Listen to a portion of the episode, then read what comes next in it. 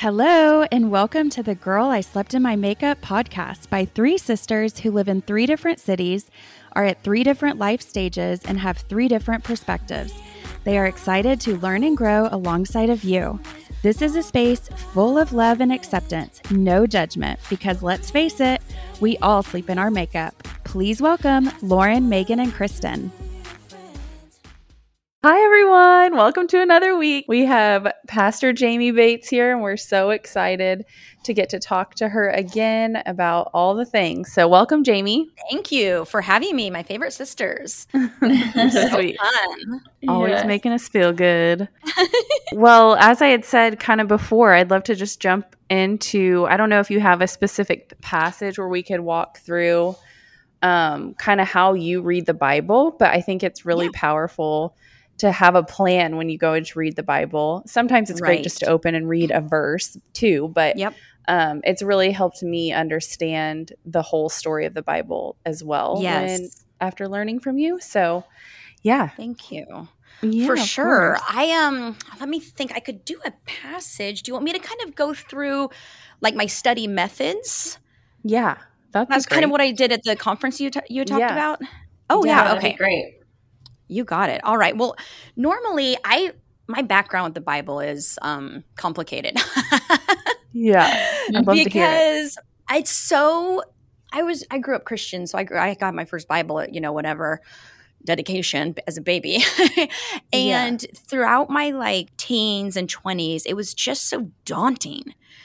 And it's just what is happening in these stories. There are so many wacky things going on, and then Jesus shows up and makes everything better. But then Leviticus, people are dying, and does God hate everybody or does he love everybody? Which one is it? And there were all these things that were just so intimidating that I really stayed away from it because I didn't want to be, I don't even know how to say it except for maybe disappointed in God.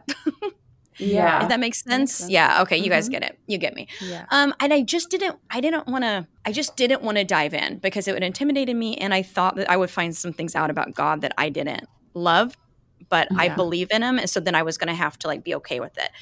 And so I just went for years and years, and I never really was that committed to it, other than, the Psalms and Proverbs here and there, Matthew, Mark, Luke, and John, my favorite boys. But other than that, just random reading, I just would do it. And, Psalms were encouraging, but I didn't realize how rich the Bible was.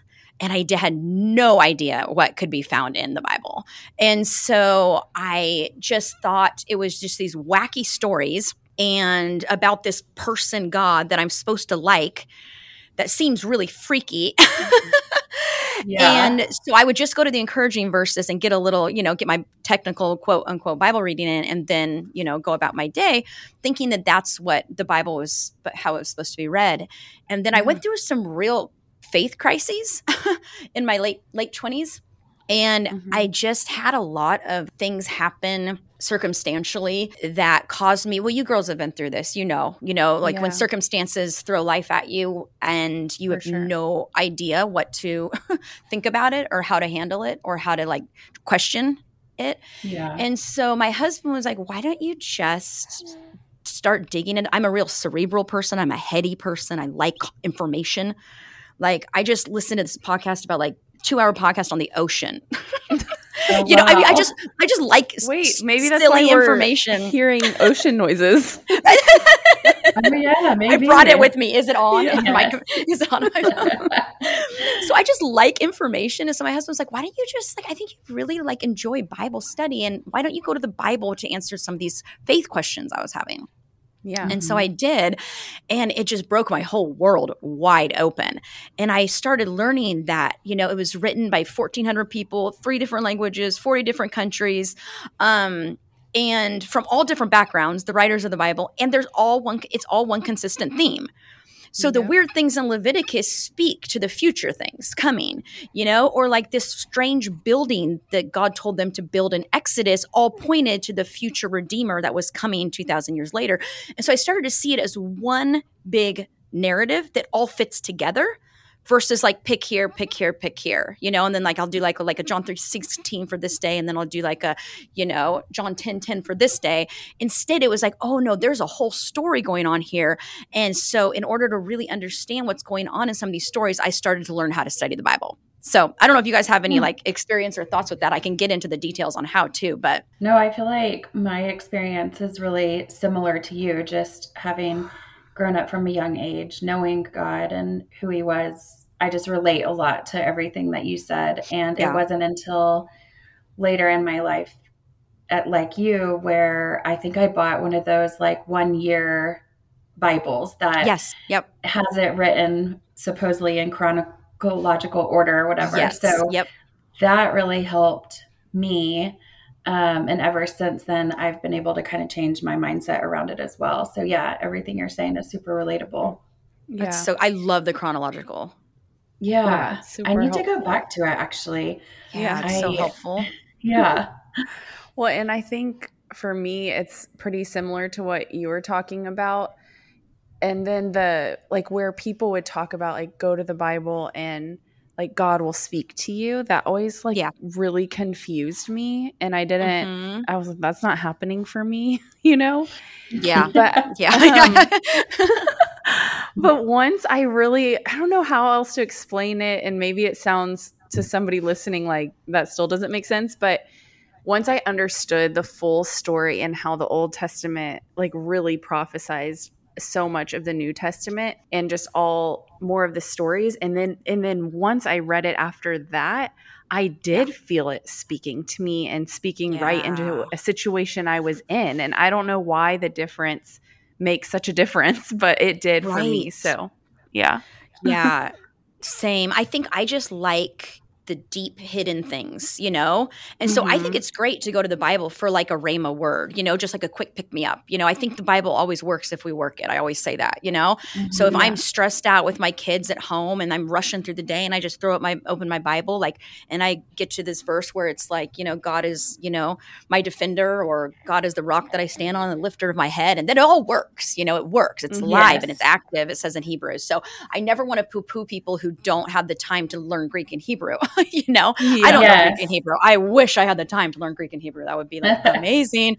I listen to this one Bible guy and he'll translate it. He'll read it in Hebrew and he'll translate it in his, because he reads Hebrew and Greek. And so it's like, I'm so jealous all the time of that. And I think the Bible would be so much easier to understand and people wouldn't weaponize it as much if we actually read it in the original languages as they meant it. You know, so I just can get so frustrated with people who weaponize it and use it out of context at times, you know. And so I think when I started to learn how to study, the most important thing that has shaped my Bible study is when I realized that the Bible was written for me, but not to me. And when I realized that, no, the Bible is for me, but it was not to me. And so God's word to me was first his word to them. And so when I read it as a white, middle-class, 21st century American woman, I'm reading it from my cultural context. But in order to really understand what it really meant, I first have to understand what it meant to them. Does that make sense? Yeah.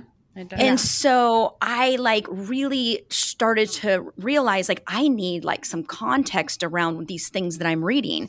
So, and then the different books of the Bible, there's like narratives and then there's like poetry books, and Genesis, for example, was written to illiterate slaves wandering in the wilderness. And so if I read Genesis as a 21st century person who's impacted highly by science, you know, in this day and age, I can't read it. How many times have we read Genesis and been like, God, we could have used some. He gives us 40 chapters on the tabernacle and 2 on how he created the world. And I'm like, what is happening here? Like we all could have used some more like details on those 7 technical days, right? It's so frustrating. But then it's like, no, it's frustrating because I'm reading it through my lens.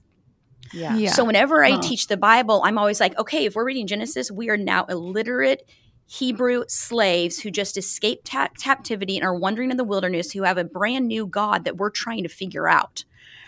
And so I always tell my Bible classes, like, tonight we're Timothy, right? Today we're Samson.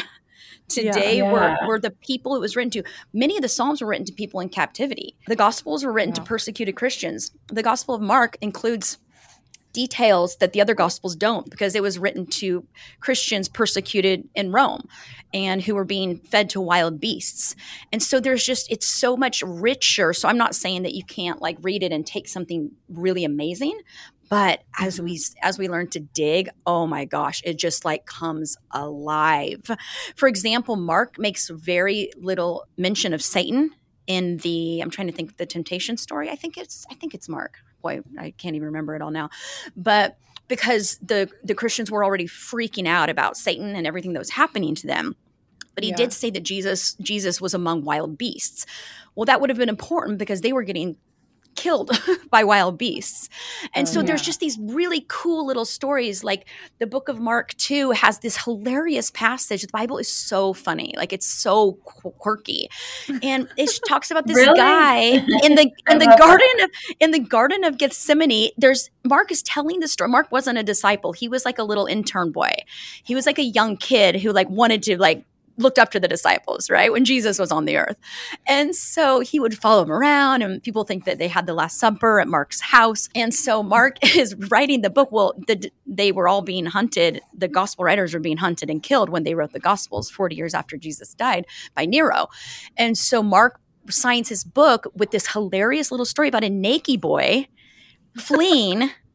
Do you know this part? In the Garden of Gethsemane. No. So in the book of Mark, there's a story randomly plucked into the story where, and then this young boy fled naked, or got his linen robe wrapped up. Right? It's so hilarious, but it's like, and this is my favorite thing about. I cannot even read the Bible at night. I have to watch sitcoms at night because I'll get, my brain will start going because I bring so many questions to the text, many questions. And ask you like how, and maybe you're gonna get here. So, but. For my like literal brain, I'm like, okay, so how do we take something like that, and what do you do in your brain to apply it to like, okay, what is the message for us? For me, yes, yep. The hermeneutics of it all, yep. Yes, that's always the last phase for me, and so. Okay. So I always dig as deep as I can, and then I'll do the application. Like, what was this word? What is this word for me? Right? Like, there's this wild story in Exodus 4 where God tries to kill Moses. And or it says that God is trying to kill Moses after he had called him to go back to Egypt. And it's just bizarre. And we read the Bible like that's okay. Right. Like what's going on here? Like I'm just such a question. I think God like thinks my questions are adorable, and I ask 1,000 of them. Right. So I'm like, God, what the heck? Like what, you're trying to kill the guy you just called? Like some of us feel like that all the time too. God, are you trying to kill me out here? But the story is so rich and deep in meaning. I can't even get into it. It's all like crazy. Moses' wife circumcises his son. His Gentile wife circumcises his son, puts the blood on Moses' body, and God passes him by. So it's just the most weird story. Well, you can look it up for yourself. It's very cool. It's the most amazing story to study. But Exodus. So 4. I'm always like Exodus 4, yeah. But I'm just always like, okay, like instead of just being like, oh yeah, that's normal that God to try and kill somebody. No, let's figure it out. Like I'm just so inquisitive, and I think that's what has helped me the best. Besides knowing the Bible was written for me, not to me, that, and then I just bring so many questions to the text. And then where do you find your answers usually? Okay, yes. Can I give you a list? I'll give you a list. At the end here. I'll pull them up because I'm going to have to find them. Yeah, because you got to be careful about that too. So I'll give you some really, what I, in my opinion, are really solid resources as well. But, and then I think just knowing when we come to the Bible that we bring to it all that we are.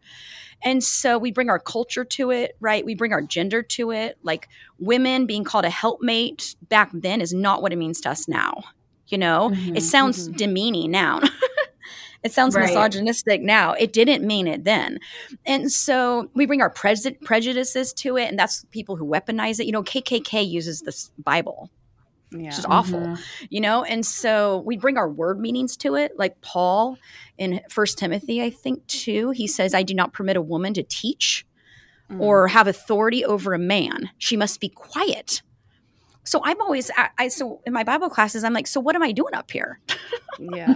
Right. If Paul says, I teach all the time, I'm like, so why are we disobeying the Bible, or do we need to unpack it and go back into what our words for teach and authority meant?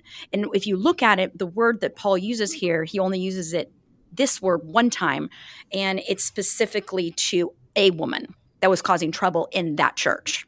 Okay. Because 2 chapters later, he's like, when women preach and when women pray and prophesy, do this. So I'm like, so they can pray and prophesy out loud. So it's just digging out all – and that's why I think some people don't like the Bible, or they always call Paul a woman hater. I'm like, Paul loved his ladies. Like, women got Paul through his missionary journeys. Like, women were everything to him. Like, he sent letters with women. He affirms more women in Romans than men. I mean, but people just are like, Paul hates women. Paul hates women. No, he really doesn't. We just bring to the text what we – think it's saying. And that's the power of Bible study. And so we have to read it without assuming that we know what it's going to say. And that's the challenge. I just love you. I'm like, can you just teleport to me every day and just read the Bible with me so that you can interpret it? Because I feel like I'm lacking, just personality differences, I guess, but like I said, I'm very literal. And so I think I'm lacking a bit in the curiosity. Like I don't think my brain even Megan, when we were doing the Bible study Seamless by Angie Smith, it's like there was questions in there that my brain would just never have thought of. And I guess to your point, that's why Bible study is important, right? Yeah. I think so. Yeah. I'm like, do you have a real life example that you can give? Like, totally.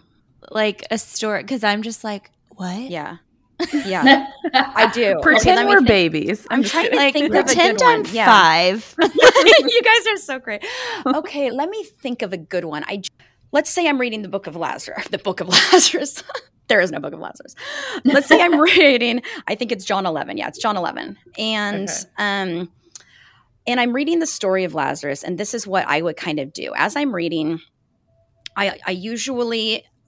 I go now in the beginning, I would go by like, you can study like books, you can study characters, you can study like topics, so like women in ministry, you could study the book of Psalms, you could study the character of Samson. I've done deep, deep studies on Samson. I love him, love Samson so much. So it's always kind of like what you're feeling led to study, So there was this time in life where I was just really led to Lazarus by a question I asked, because when you read the story, Lazarus and his sister, Mary and Martha, they were really close with Jesus. They were tight. They were like his second family, kind of. Their home was like his safe home, right? Like, those people you have in your life where you can like just go into their house and they, their home is your home. That's what their relationship was like with Jesus. And so as I'm reading this, the story just randomly one day and just bringing questions to it, I read that Mary and Martha send a letter to Jesus who wasn't that far away from them. Jesus was ministering in another city. And it says that they send this letter to Jesus and say, hey, Jesus, the one that you love is sick. And Jesus, it's so wild what happens. Jesus says, the Bible says Jesus loved Mary and Martha and Lazarus. So when he heard that Lazarus was sick, he stayed 2 days longer where he was. I'm like, what? Like, this is not an immediate miracle that Dustin was talking about on Sunday. Like, this is confusing. Like, these were like Jesus's people. Like, these are his people. These aren't even just random strangers. This isn't like the woman at the well or the woman caught in adultery or, this is like his people. And he delays. And so my brain just goes, something doesn't sound like Jesus here. Like, what's going on? And so I start to like dig into it. And so usually I'll study so if I'm studying a story like this, I dig into all of the characters in it and I find other places in the Bible where they relate, so I can kind of build a movie in my head around this story. Does that make sense? Yeah. And the way that I do that is I use BlueLetterBible.org. BlueLetterBible.org. And they have different like training. You can like do YouTube training on it because it would be too much to go into right now. But you can do everything there from cross-reference every time Jesus, Mary, and Martha are together to reading what actual Greek words meant back then, that sort of thing. You could do everything on this website. It's amazing website. And so I will go and I will just kind of construct the story of, okay, so what was their relationship like? And then I ask the question, why did he delay? Like, why did he do it? Yeah. And so my process for study, after I kind of figure out all of the relationships in the story, this is when I go to like the first part, which is observation. I call it observation. And this part of study means, what is the text saying? So this is before I start to build my own ideas. Mm-hmm. And this is just, what exactly is it saying? Who is speaking? Who is this about? Who are the main characters? What's happening? What's wrong? Where did it happen in this day of Jesus? What else happened in this day of Jesus? I call it reading and ransacking the text. So when I pick a story, I obsess over it. I had a Bible person one time teach, and she goes, when I was studying Nehemiah, I went into restaurants and I literally would like picture Nehemiah in a chair. Like I lived with Dustin and Lazarus for a good 2 months on this story, right? Like we had a third man in our marriage. Yes. Because I really read and ransack, find out everything that I can about where this happened, where is something supposed to happen, what was said. And so I just get really immersed in the story. I'll usually read it like 5 times and I'll make notes, and all these sort of things. And then after I observe it to death, right, and I feel like I know these people very well, and I go to maps and I'll just Google. There's this great resource. I think it's called Bible. Oh boy, let me see if I can find it here. There's a great – you can Google literally like these cities and see them in like real time on Google. And so you can see what they look like now. And so I'll just obsess over the story. And this is deep study. People don't have to do this. I just get really super like stoked about it. So I'll go look at like the town where, so I'll go find on the map, like where was Lazarus when he got sick and where was Jesus? Okay. How far away were they? Right? Could Jesus have gotten back by the time he died? Why? And so I just get the details down before I start asking the questions. Yeah. And so once I get all the details down around where Mary and Martha and Lazarus lived, where Jesus was ministering in, what was happening and how close was this to the end for Jesus. This was near the end of his life. And so I just go through all of these questions. What stories come before Lazarus? What stories come after Lazarus? Just total text obsession. Yes. And I just get it all down. And I don't like to handwrite, so I just make notes in my computer. And I'll just be like, okay, they were in wherever. I forget where they were, Bethel or Bethsaida or whatever. I don't know the town off the top of my head. Right. And so I just make all these notes. And so then I feel like I got a good idea of what's going on with these 3 people and what's going on with Jesus and his disciples. And then I start to do the interpretation part. And that's where I bring the questions to the text. And that's when I go, why did Jesus delay? But first of all, right? So this is when I start to write down all of my questions and start to understand, because I think sometimes preachers can just take the obvious thing, like Jesus can bring dead things out of tombs. Okay. All right. Well, okay. Yep. We know that. I believe that it is possible, but there's a lot more going on here than just Jesus raising the dead. And so when I start to ask questions, I just write them all down. And so let me actually see if I can pick up, so I can give you guys an example here. I'll see if you guys edit this, right? Y'all edit? Yes. Okay, so I'll take a minute here. Okay, so here's my worksheet that I did. So here's some of the observation questions. What caused Jesus to leave Jerusalem in the chapter before? Where did Jesus go? And I just come up with these myself. When Jesus heard Lazarus sick, what did he say? When Jesus heard Lazarus was sick, what did he do? When the sisters sent word to Jesus, how did they describe him? Does that give you an idea of kind of like where I would go with it? Yes. And then for the interpretation part, then I start to ask the questions. So I always look for name meanings. I'll always ask like, okay, what did the name Lazarus mean? And then oftentimes I'll just, why did Jesus delay? how far away was Jesus? Had Jesus healed somebody from the distance before? Because we know he had, right? Mm-hmm. And so it just kind of, I'm a little like all over the place with it because I kind of know how my brain works and studies now. And so I just start, and then I start doing the questions. So when I bring my questions to it, my first question was, why did Jesus wait? If he loved these people so much, why did he wait? And yeah. I think it's so – I love to read the Bible as – I do not think Bible characters are a bunch of heroes. Right. They're humans trying to have a relationship with God like we are, and they mess up. They screw up.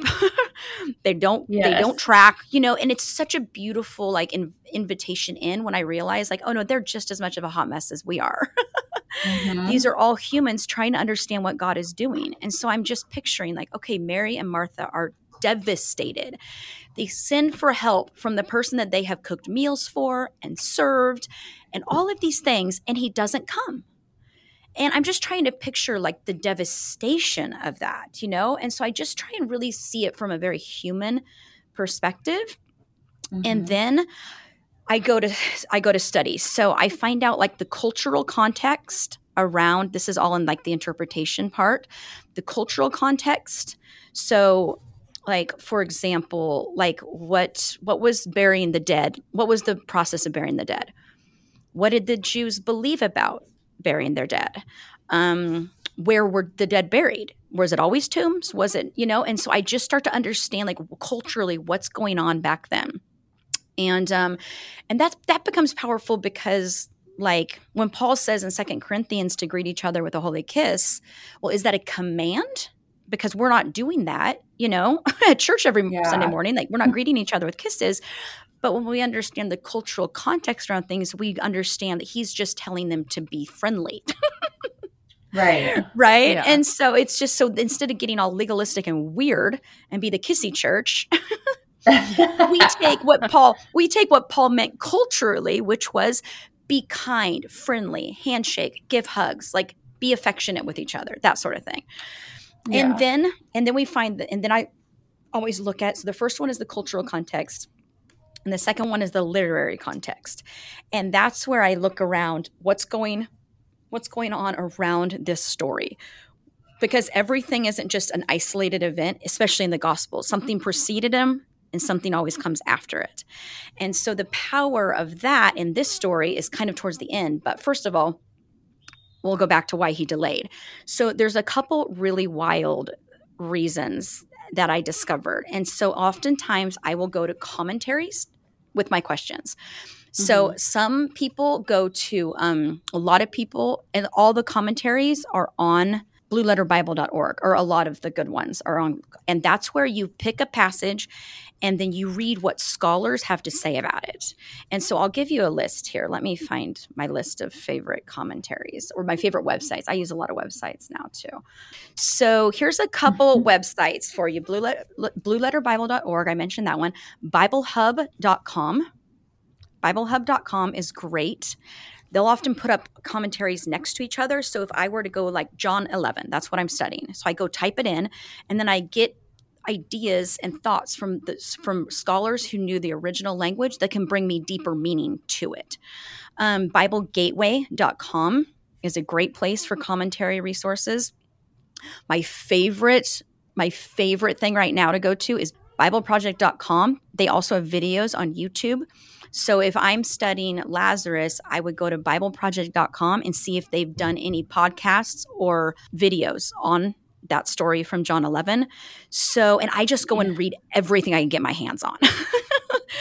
And it's so interesting that most of the time, most of the scholars are agreeing on, it's not I'm off using a bunch of weird websites that have angel wings flapping, Yes. I always tell people, I'm if you are on a website and there's that music, that MIDI music, and if there's flames of fire, get out of it. Funny. I want to learn from people who actually studied this thing for their lifetimes, right? Right.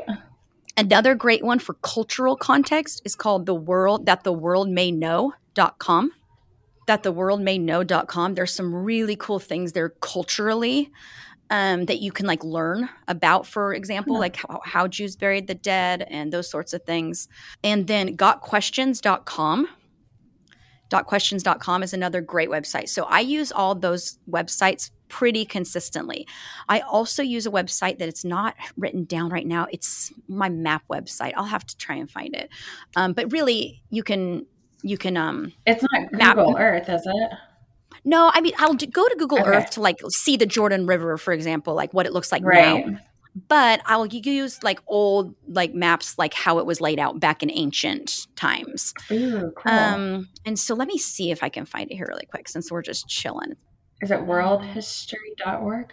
Oh, I think it's Bible/history.com. Let me double check. Yes. Oh yeah. Bible/history.com.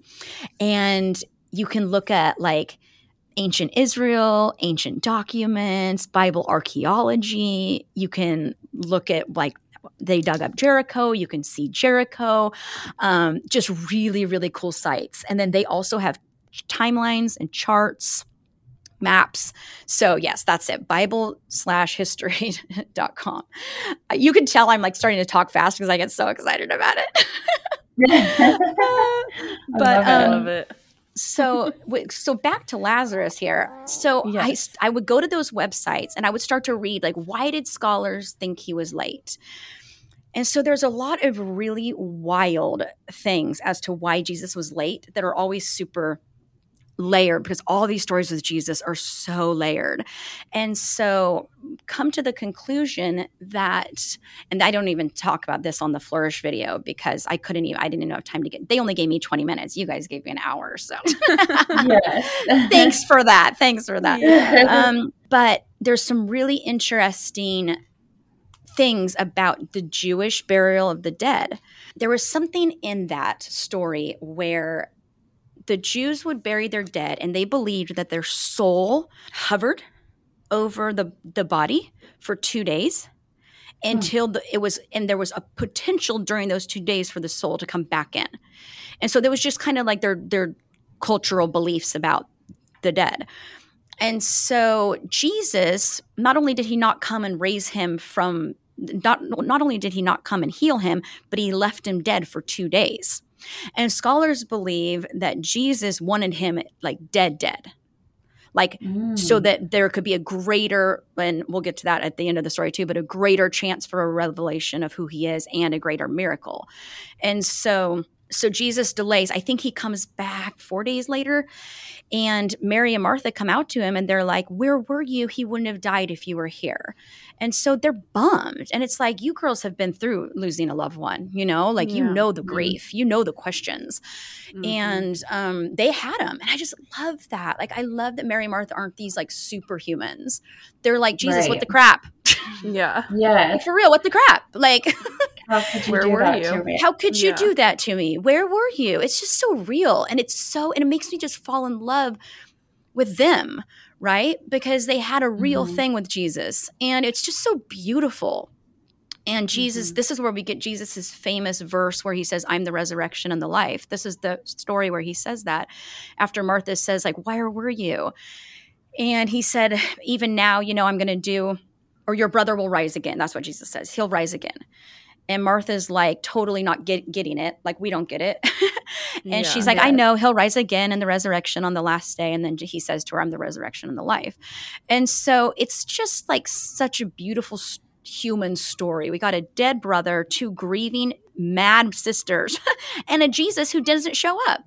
And it's like, if that's not the most human story, I don't know if there is more human one in the Bible, right? Yeah. And so they go through this, and Martha calls for Mary, and Mary comes out, and Mary's bummed, you know? And I'm just thinking, like, Mary has cooked for him. She has loved him. She has been like a sister to him. Like, they are tight, and God didn't do it for her. And it's just, like I say, it's just so real. And she's so bummed that he didn't do it for her. And I can imagine, like, and this is where I'm like, I am Mary, right? What would I be thinking? I'd be thinking, like, besides, like, where were you? I'd be thinking, do you know what I've done for you? You have done more for people who loved you less. you know? Right. They're getting the miracle. And here I am stuck with a dead brother that you didn't even bother healing from afar, because we know he could have, and he didn't. Right. And so it's just the beauty of immersing ourselves in the story, in the characters, in the text, and ask the questions, why didn't he come? Well, Jesus sees her weeping. They're so upset at him, and they're so bummed, and they so think it's beyond hope. And for me, so this is where I start to, I think it was you, Lauren, that asked like how to, like, when does it become an application? I guess I kind of do all three at the same time now, observation, interpretation, and application. But then I'm thinking Mary and Martha both were upset, and they still get a miracle, which is so beautiful, because how many times have I felt so guilty for being so mad at God? Yeah. Right? Like, we know he's God. We know he's good. We know the things intellectually, but then we experience things in life, and then I feel so bad for being human about it. And this is where I just like fall in love with these people, is because Jesus had something really human with them too. And he still adored them, and he still came through for them. And so we keep reading through the story, and we get to like, and so at the same time, I'm reading like different what scholars are saying about why he was late. I'm reading about the burial of the dead, that he needed to be dead. And I, and then they take Jesus to the tomb where Lazarus is. They take him to the tomb. And he, this is so wild. This is just so beautiful. Again, questions of the text. Like, it says that he starts to weep. Mm-hmm. And again, my brain, I'm like, why is he crying? He's about to raise him from the dead. Yeah. Like, you know, like, why is he upset about this? Like, why is he crying? It's the shortest verse in all of the Bible, and it's probably, or the English Bible, and it's probably become, I think, the most telling about who Jesus is. And I think every time we come to the scriptures, we should be met with love, you know? Yeah, and here I, now my relationship with Jesus is now getting so much validation. My humanity isn't, the trouble I go through isn't now God frowning on me, because he adored these girls. Right? Yeah. It doesn't mean God doesn't love us. And now here he is crying at the tomb. Why is he crying? And so it's so cool. And I read a bunch of stuff on it in the different commentaries, and I did the word searches about it. And this is where the Bible always study makes me just fall in love more, is because, and I think, I forget which scholar said it, but God's love is always now. Mm. And even though Jesus knew he was going to make it better, and even though he knew he was going to raise him, he still hurt so bad for these girls. And I was like, oh my God, like, this is just like, I am like in love with Jesus right now. You know, at first I'm mad at him that he was late, and now I'm like completely falling apart over this heart that stands there and cries, because he will do what he's going to do. He will work things out. Sometimes we don't get our Lazarus back, and that's what I talk about in the Flourish Night Party too. And sometimes we don't, and we can believe in faith that he does work all things out for good eventually. But at the same time, we don't have to not – we still get questions, and that's okay. Yeah. And we can still be upset about it, and that's okay too. And what is his response to that? Crying. Mm-hmm. Like, it's so beautiful. Like, it's just so beautiful. This isn't a God who's like, I'm going to make it all right, better, read Romans 8:28 and believe it. Yeah, we know. We're Christians. We know he's going to take care of things. We know we'll understand things in hindsight. But in the moment, this so sucks. And his heart is just breaking for us. And so now I'm like, falling deeper into the story and deeper into love with Jesus and all these things. And so the next part is that he has this really hilarious conversation with God in like the form of a prayer. It's like really cute. And then it says, when he had said all these things, he cried out with a loud voice, Lazarus, come out. And, Lazarus came out, and it closed. The story closes with that story. And so it's kind of a beautiful thing, like, and then I talk about at the Flourish Party, like, what do we do when Lazarus doesn't come out? What do we do when the disappointment isn't helped? What do we do? And it's still painful. So in one situation, I have a Jesus weeping with me in life. And then in another situation, I can believe for miracles in life too. But neither one have anything to do with God not loving me. Yeah. And it's just the depth of that knowledge comes to me as I study these things. And then it's wild because this raising from the dead. So now Mary and Martha get a wild miracle right? They get an incredible miracle. They get a revelation that he's the Messiah. So their minds are getting blown around this entire thing. And this is the event that propelled Jesus into his death. And so Lazarus had to die for the Pharisees to get mad enough to come after Jesus. Oh, wow. This is one of the last things he did before he headed to Jerusalem to die, which is another really power. And that's why the timeline that, like you guys were saying, like the chronological. The chronological like part is so important too, because it says that the Pharisees start to plot to kill Lazarus. Wow. They're so mad at this miracle. Lazarus had to die to get Jesus to head to death. Wow. And so the layers of it, like the deep layers, there's the weeping, there's the raising, and then there's the Jesus heading to his death because you raised somebody else to life. And the motifs and all of it on Jesus and what he did for us and does for us, they're all there in this really silly story about Lazarus that we've heard since Sunday school. So I don't know if that helps. No, it helped me a lot. I didn't even know pieces of that, so thank you. I was taking lots of notes. I hope everybody listening is too. Yeah. You'll have it recorded. And there's so much more in the story too. Like I wish I could remember all the things about the Jewish burial of the dead because there's some really cool things in there. But then too, like, and I heard a pastor say one time, sometimes Jesus loves us enough and to be late. And we will never understand except in hindsight why or what, but he sure isn't put off by our questions and he's sure not put off by us being human and really, really sad about it, which is just frees me to be human.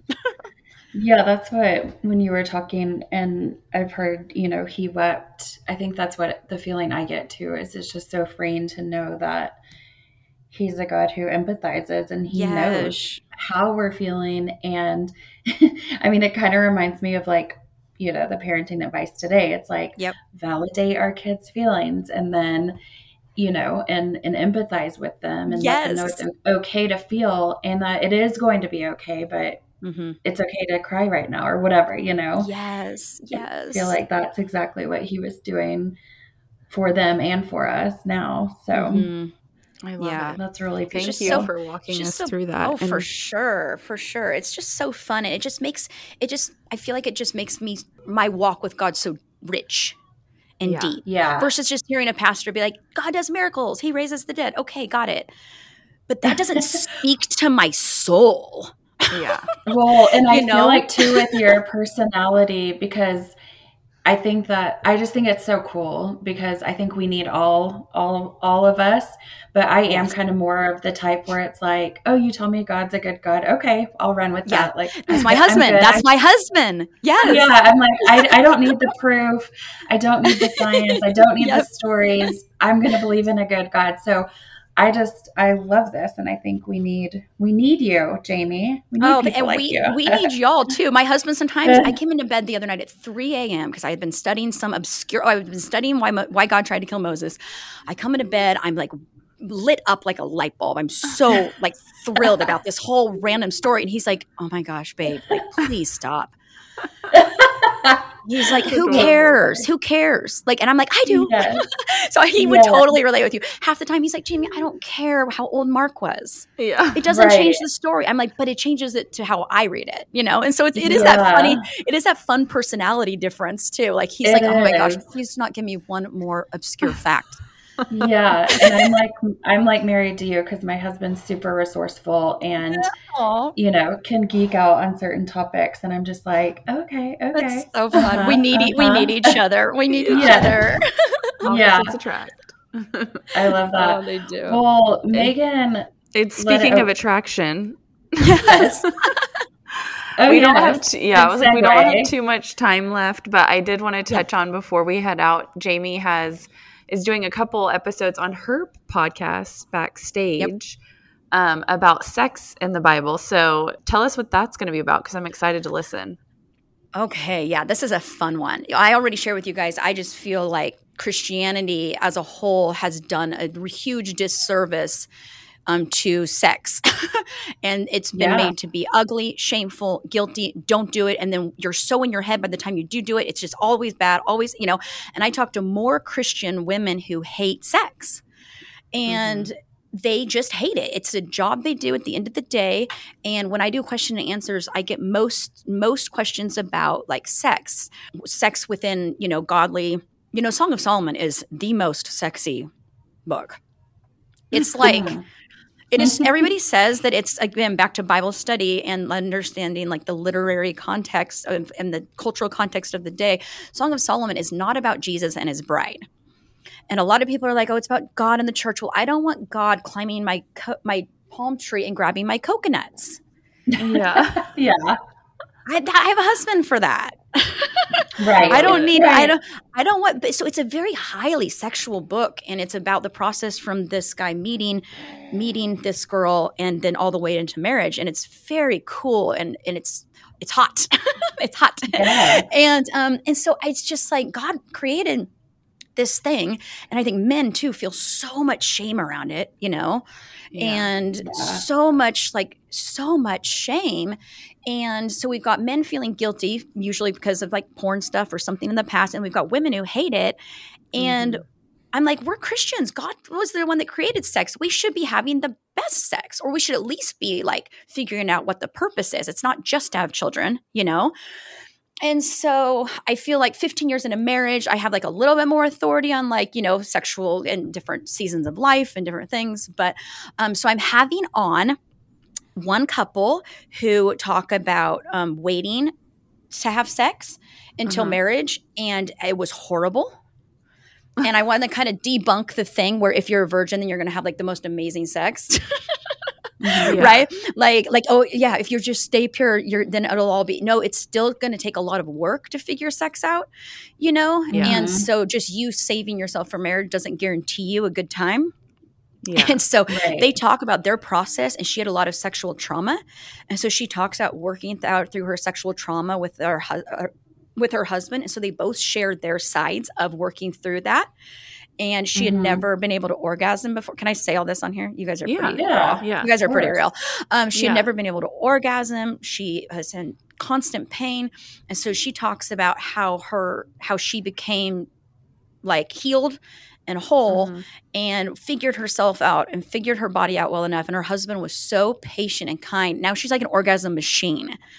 That's awesome.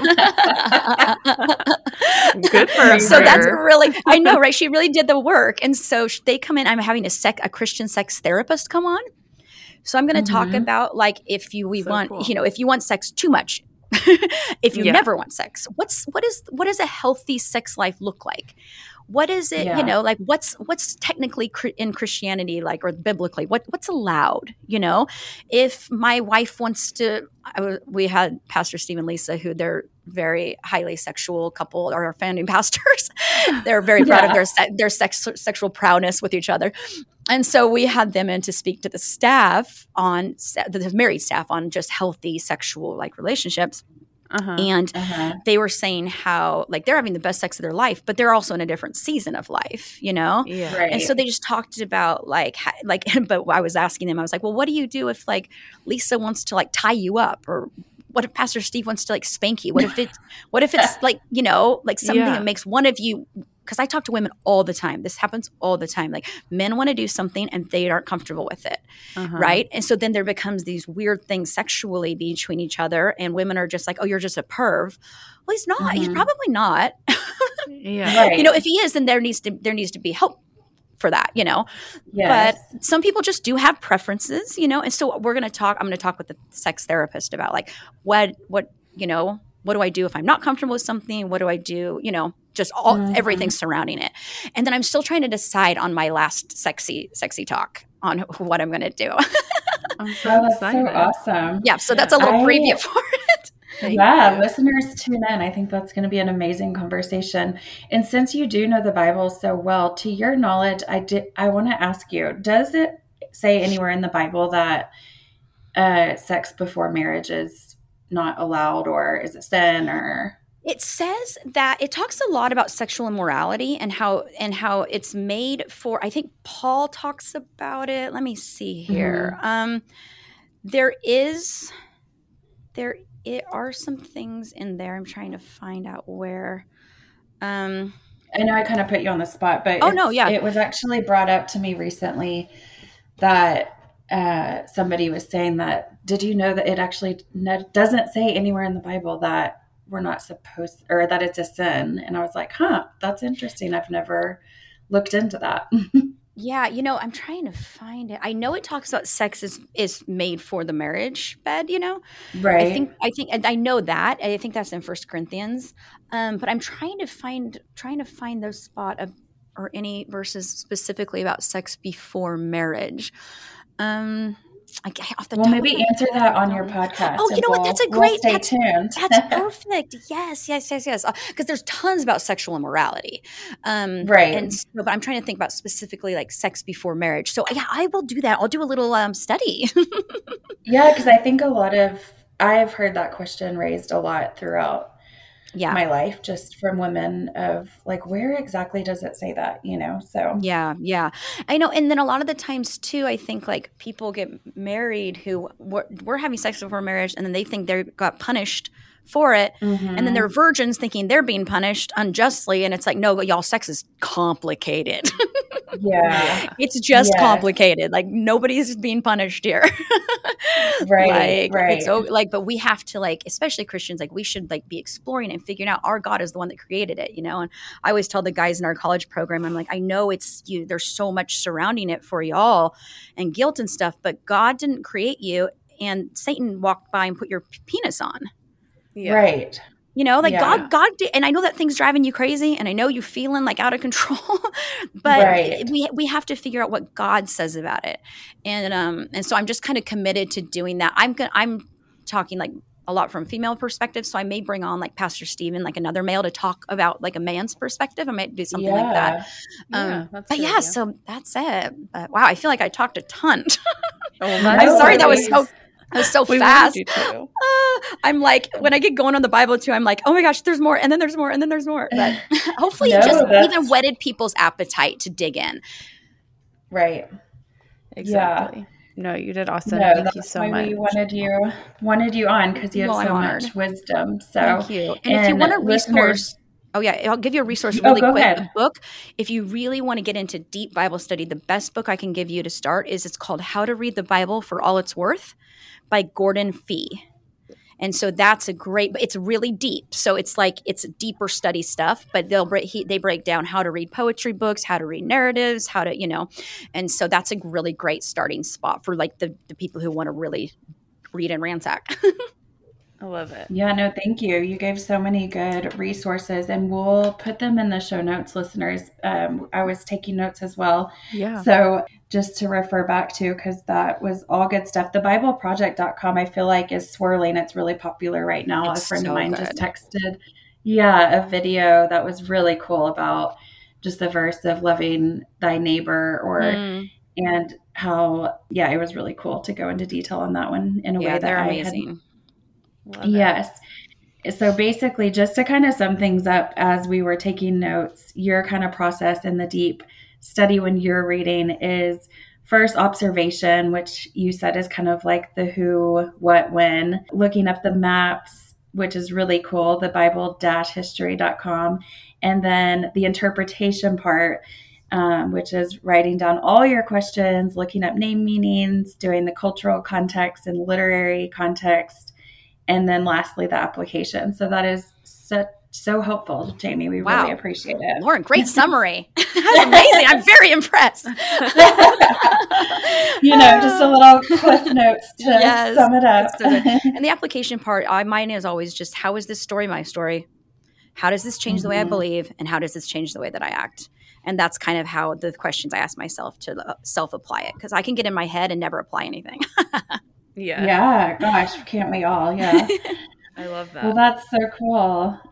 Is there anything else? Any other things that you want to say before we pray ourselves out. No, I'm just so honored you guys have me. And I hope, like, as wild as it is, like, I just hope it whets the appetite in people to just dig deeper and go find, to not be intimidated by it or scared of it, but to just dig. And the riches are just out of this world exciting if we can just take the time to love the word that God gave us. So I hope that sparks something in everyone. Yeah, that's so good. Well, listeners, thanks for joining in another week, and we can't wait to see you again in a couple of weeks. And as you know, Jamie, we like to close in prayer. Would you want to do that for us today? Absolutely. God, we thank you so much for this time. We thank you for your word, God. I thank you that it's alive and active, and it works if we work it. And so I just thank you, even now, people listening will just get an excitement for it, God, that you will, as they open the pages, whether it's reading Psalm 23 or digging into why God tried to kill Moses on the mountain, God, whatever it is, when we open the pages of your word, God, may you just open our hearts to learn, to receive, and ultimately to fall more in love with you and to know how loved we are by you. So I just thank you for each one of these sisters, God, and I just bless them. I just thank you so much for their hard work, God, for their earnestness and their love for you. And so I just thank you that as we go today, that we all just love your word more and in turn love you more back. And we just thank you so much that you didn't leave us alone on this earth, but that you gave us a Holy Spirit and a Bible. And so with that, God, we know we can accomplish all we need to. In your name we pray. Amen. Amen. Thank you so much. You girls are so great. I could talk to you forever. And I could listen to you too. Forever. Yeah. Yes. Oh, favorite thing to talk about too. Like, it's like, I love all subjects, but this one really gets me going. I know. Well, I have a special gift. Yeah, you do. I'm totally not your brain type, but like, for some reason, when you talk about it, I like fall into your brain type, and I'm like, whoa, okay, here we go. Let's do this. I love it. Yeah, we all need each other's, right? We really do. Yeah. All for sure. So true. Okay, well, thanks, Jamie. You're so welcome. Enjoy the rest of your summer with your sweet boys. Thank you so much. Y'all too. I hope we talk again. Yes. Okay. See ya. Bye. Thank you for listening to another week of Girl, I Slept in My Makeup. If you like us, rate, review, and subscribe wherever you listen to podcasts. And if you want to learn more about us or get in touch with us, go to our website, girlisleptinmymakeup.com, where you'll also find links to our Instagram and Facebook. Thank you so much for listening. We really appreciate it. And yeah, make it a great week. God bless.